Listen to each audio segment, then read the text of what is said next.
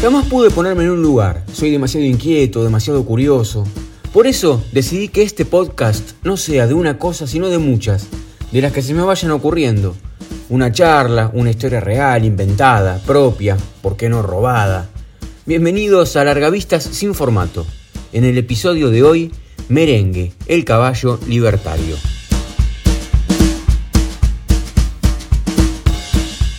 Hoy les quiero contar la historia de un pueblito, un pueblito perdido en el medio de la pampa profunda. Un pueblito que desapareció por culpa de un caballo que un día rompió las riendas, destrozó el bozal, se sacó el freno. Se sintió libre y con eso hizo desaparecer un pueblo. Ustedes dirán que exagero. En todo caso, el exagerado habrá sido mi tío Alberto, que en paz descanse, que fue quien me contó la historia. Yo supongo que es por él, por mi tío Alberto, que tengo cierta afición al campo y en particular a los caballos. Siempre me gustaron, de chiquito me gustaba verlos. A montar aprendí de grande, pero como todas las cosas que se aprenden de grande se aprenden medio mal. La cuestión es que no hace mucho una yegua me tiró y dije basta, esto no es más para mí, pero eso no quiere decir que no me sigan gustando. ¿Será por mi tío Alberto? Había nacido hace una ponchada de años, allá el 9 de julio, provincia de Buenos Aires. Y él siempre decía algo, decía, yo aprendí a montar antes que a caminar. Mi tío vino a Buenos Aires y estudió veterinaria, pero no se recibió y puso un pet shop de esos eh, de Palermo, que te venden ropita para perros, jueguitos para que tu gato sea feliz. No, él se volvió al campo a trabajar con vacas, yeguarizos, a los caballos se les dice yeguarizos, no sé si sabían, les dejo el dato y les puede servir para amenizar una cena. Bueno, digo, con alguna que otra mula, en fin, animales grandes. Eso era lo que le gustaba a él. Les decía entonces que hoy, en este largavista sin formato, voy a contarles la historia de este pueblo que un día desapareció por culpa de un caballo que, misteriosamente, se sintió liberado. Pero empecemos por el principio. Hace unos años, un día mi familia amaneció alterada porque una prima lejana, Clara, Clarita, había cortado con Alejandro, un pibe divino, casi ingeniero, laburante, un tipo fiel. Tenían fecha de compromiso y todo, pero Clara de un día para el otro no solo había cortado, sino que había hecho las valijas y se las había tomado a vivir a Mar del Plata. ¿Qué le pasó? ¿Qué le había pasado? Bueno, una delegación de tías se tomó el tren y fue hasta Mar del Plata para intentar traerla de vuelta. Pero cuando le preguntaron qué le había pasado, la respuesta de Clara fue el silencio absoluto. Después de un rato muy largo, abrió la boca y dijo que la dejaran en paz, que ella era dueña de su vida, que si le seguían rompiendo las pelotas las iba a denunciar, que ya era grande para hacer lo que se le cantaba, y ahí terminó.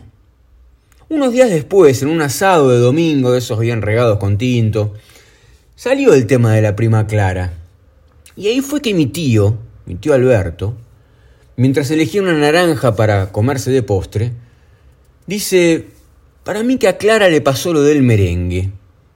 Lo del merengue. Claro, como era un hombre de pocas palabras, mi tío, cuando habló se hizo un silencio. Vieron que eso pasa un poco, cuando alguien está mucho tiempo callado, de repente dice algo y acapara la atención. Eso fue lo que pasó cuando dijo que a Clara le había pasado lo del merengue. Mientras elegía la naranja en el centro de mesa, ese que se había puesto como, como fruta de postre, dijo sí, como al merengue. Y ahí fue que empezó a contar esta historia que yo les voy a relatar ahora, hoy, acá. Así los acompaño en esas caminatas, en el auto, o en donde sea que estén escuchando este podcast sin formato.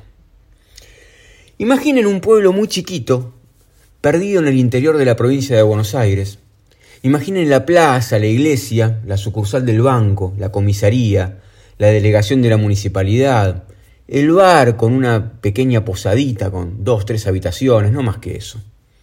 Asfalto no había. Solo algunas cuadras del centro, muy entre comillas centro, estaban un poquito mejoradas porque le tiraban algo de canto rodado, los propios vecinos se lo tiraban, como para que no se embarraran los tres autos que había en todo el pueblo. Sí, tres uno era el del doctor, otro el de un abogado que nadie sabía bien de qué vivía porque de leyes seguro que no, y el otro era el dueño de la tienda de ramos generales. El resto de los pobladores andaban a pie y a lo sumo a caballo. Si algo identificaba este pueblo era la rutina. Todos hacían exactamente lo mismo todos los días. Por ejemplo, los chicos iban al colegio por las mismas veredas y volvían por las otras. Los perros se habían puesto de acuerdo, ladraban todos a la misma hora. Las abuelas cocinaban los mismos platos. Y los grandes se juntaban a tomar caña todos los días también a la misma hora. Tan rutinario era ese pueblo que casi no había ni peleas. Por ejemplo, nadie se separaba. Imagínense que de divorcios ni hablemos. Se casaban de chicos y eso era para toda la vida. Hasta los árboles eran rutinarios en ese pueblo. En las veredas, esas siempre prolijitas, ¿no? de pueblos del interior, hacía un tiempo habían plantado tilos. Los habían plantado uno cada 10 metros, pero no 9,45, 10,02, no, no, 10 metros exactos. Un tilo, 10 metros. Otro tilo, 10 metros. Digamos que el pueblo era un orden perfecto, pero claro, también un aburrimiento. Ojo, quizás el pueblo era así porque escondía otra curiosidad. Vieron que uno va en la ruta y atraviesa pueblos. Bueno, este no era de esos. En este pueblo, la ruta terminaba. Digamos que uno tomaba la ruta y llegaba al pueblo y luego no tenía dónde seguir. O sea que cuando alguien se llegaba hasta ahí, solo podía hacerlo adrede, a propósito. No estaba de paso. Nadie iba de paso. Era muy común que cuando alguien llegaba, le hicieran una gran recepción. Usted, mi amigo, decidió venir hasta acá. Porque acá nadie viene de paso. Eso para nosotros es un gran honor.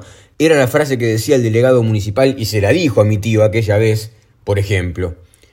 La ceremonia de recibida se repetía con cada uno que llegaba, que no eran muchos, porque en ese pueblo se repetía todo. A esta altura capaz que les intriga el nombre de este caserío rutinario y perdido. Me van a tener que disculpar, prefiero no revelarlo.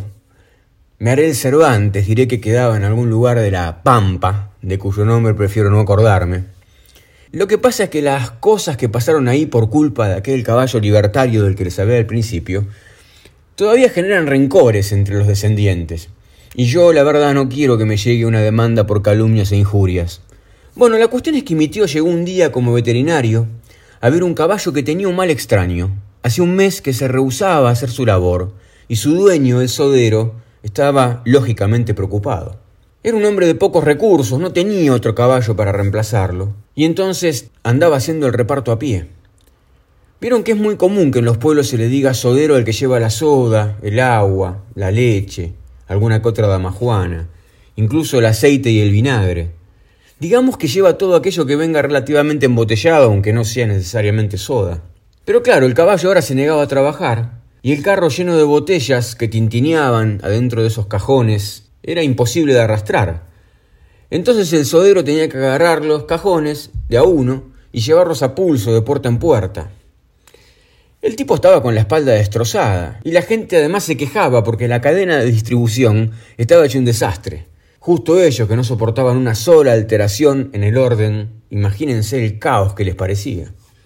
La leche para el desayuno, por ejemplo, se pasaba. El aceite se acababa y no había con qué fritar los chicharrones. Los hombres sufrían porque veían cómo se vaciaban las damajuanas y las botellas de la barra del bar. En fin, el orden prusiano en el que vivía la comunidad estaba roto. Se respiraba, por primera vez, cierto clima de insurrección.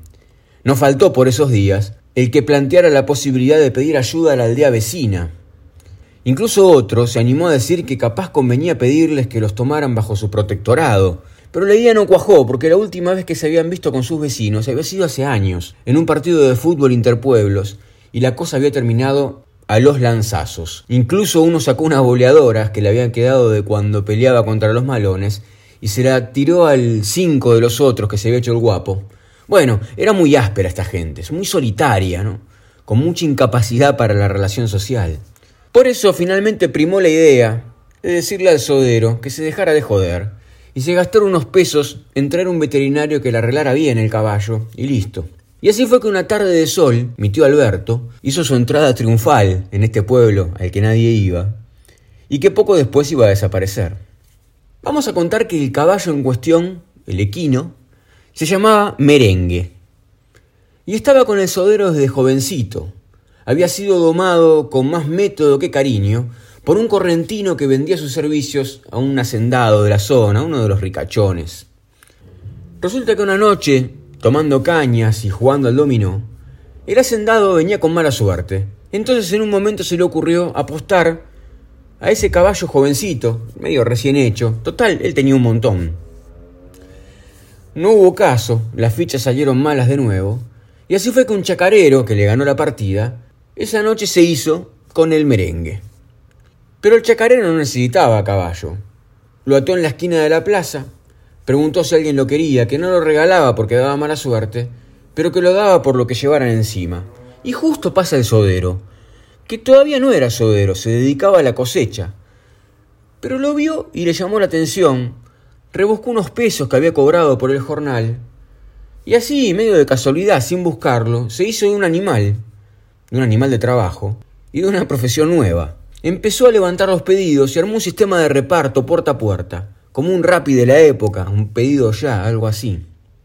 Merengue entonces pasó a tener un dueño nuevo, un lugar respetable para pastar, la sombra de un fresno donde cobijarse en esos veranos atroces de la pampa, un bebedero razonablemente limpio. En fin, no estaba mal la vida del merengue. De acuerdo a la agenda que había armado el sodero, a las seis de la mañana lo iba a buscar él se dejaba agarrar sin problemas. Lo ataba al carro y con un par de toques nomás se ponía a caminar al paso. Al principio tuvo que aprender, había que frenarlo puerta a puerta, porque para él todo era nuevo. Y además era jovencito, tenía sus bríos. Pero claro, enseguida se hizo la rutina. Digamos que se asimiló a lo que era el pueblo. Al poco tiempo no hacía falta ni manejarlo. Doblaba en las esquinas correctas, frenaba solito en las puertas que correspondía. Es más, no solo repetía el recorrido, sino que repetía el de cada día, que era diferente. Porque el sodero los lunes arrancaba por un lado del pueblo, los martes por otro, los miércoles por el medio, y merengue se los había aprendido a la perfección. Fíjense que era tan memorioso que una vez el sodero se pescó una gripe de padre y señor mío, y claro, estuvo como cuatro días guardado, volaba de fiebre. Entonces hubo un salto en el tiempo cuando empezó el trabajo de nuevo. Sin embargo, Merengue no pifió en una sola puerta. Era algo así como el funes de los caballos. Era imposible encontrar un caballo mejor para esa tarea y en ese pueblo. Pero bueno, estamos parados en el medio de una situación. La llegada de mi tío, llamado por la enfermedad del merengue, esa enfermedad que había alterado todo. Apenas llegado, mi tío pidió que lo llevaran hasta lo del sodero. Tenía planeado resolver rápido el caso de este caballo en huelga y volverse antes de que anocheciera. Le hizo un par de preguntas de rigor al sodero y se fue para el corral a ver al merengue. La primera conclusión que sacó era que tenía bien puesto el nombre, porque era todo de color crema y tenía una franja un poco más oscura en el medio, que bien podría haber sido el dulce de leche. Lo encontró pastando de lo más tranquilo, lo semblanteó un poco, le miró la dentadura, le calculó unos doce años, le palpó la panza para ver si se ponía malo por algún dolor, le levantó las patas, pero más que nada para confirmar lo obvio, ahí tampoco tenía nada. La verdad es que el merengue a primera vista no tenía señas de enfermedad ninguna. Pero por algo no quería trabajar, justo él, que parecía tan feliz repartiendo pedidos. Ya era tarde, así que mi tío resolvió pedirse una habitación en la posada y seguir con el caso mañana a la mañana. La verdad es que estaba intrigado.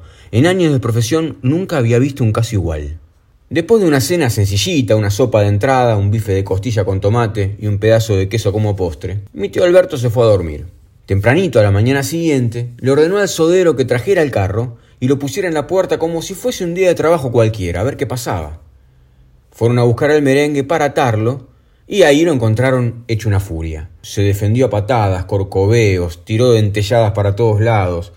No hubo palabras que lo calmaran, menos todavía los rebencazos que le tiraron a ver si respondía al rigor. No hubo caso. Tío Alberto se fue frustrado. No lograba entender, descubrir qué lo había hecho cambiar de carácter así de un día para el otro.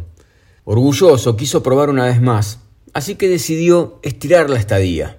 Al amanecer del día siguiente mandó a traer el carro de nuevo y otra vez las patadas, las cosas al aire, las mordeduras. La tercera es la vencida, pensó mi tío. Para algo estudié en Buenos Aires. Esa noche cenó de nuevo lo mismo, tampoco había mucha posibilidad de variar el menú, y se fue a dormir. Pero no va que a eso de las tres de la mañana más o menos, mi tío abrió los ojos. Asaltado por un insomnio de esos de libro, salió a la calle a ver si con una caminata se calmaba y lograba conciliar el sueño de nuevo.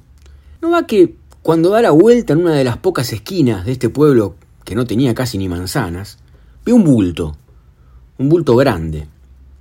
Se acerca y lo que ve apenas ayudado por la luz de la luna, en el pueblo no había ni luz en la calle, es al merengue. Estaba escondido atrás de los tilos, ¿recuerdan esos tilos que le dije al principio que estaban ordenaditos cada 10 metros cada uno? Bueno, atrás de un tilo, ahí estaba el merengue, en una pose un tanto extraña.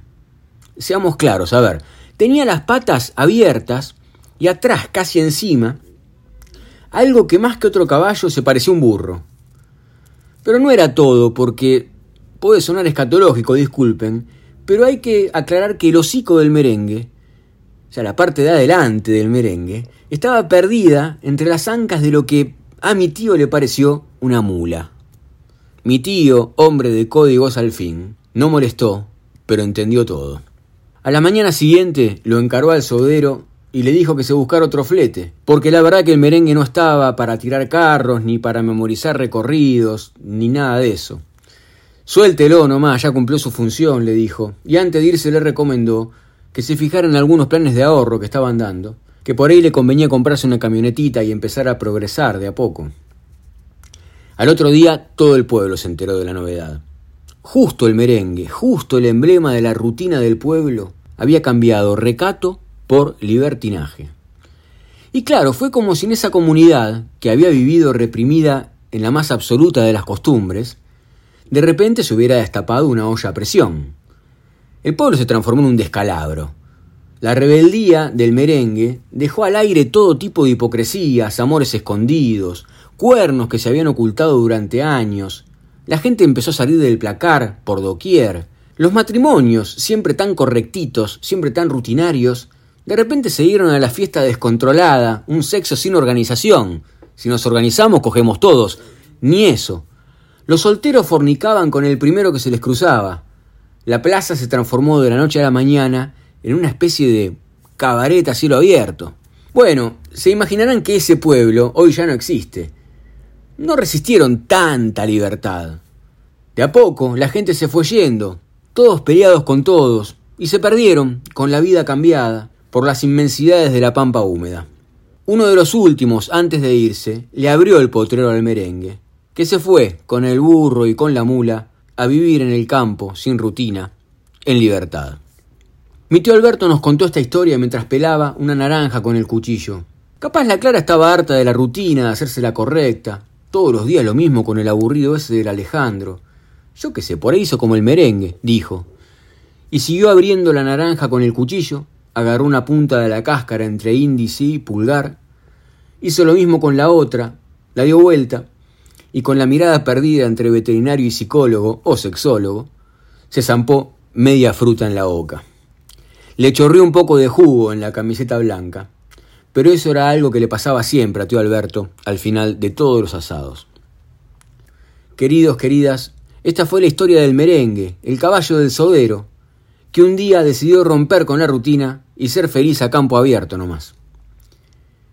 Les dejo un consejo, ustedes también sean felices, porque en la vida, al fin y al cabo, cada tanto hay que abrir los largavistas, mirar un poco más allá y, por qué no, perder el formato.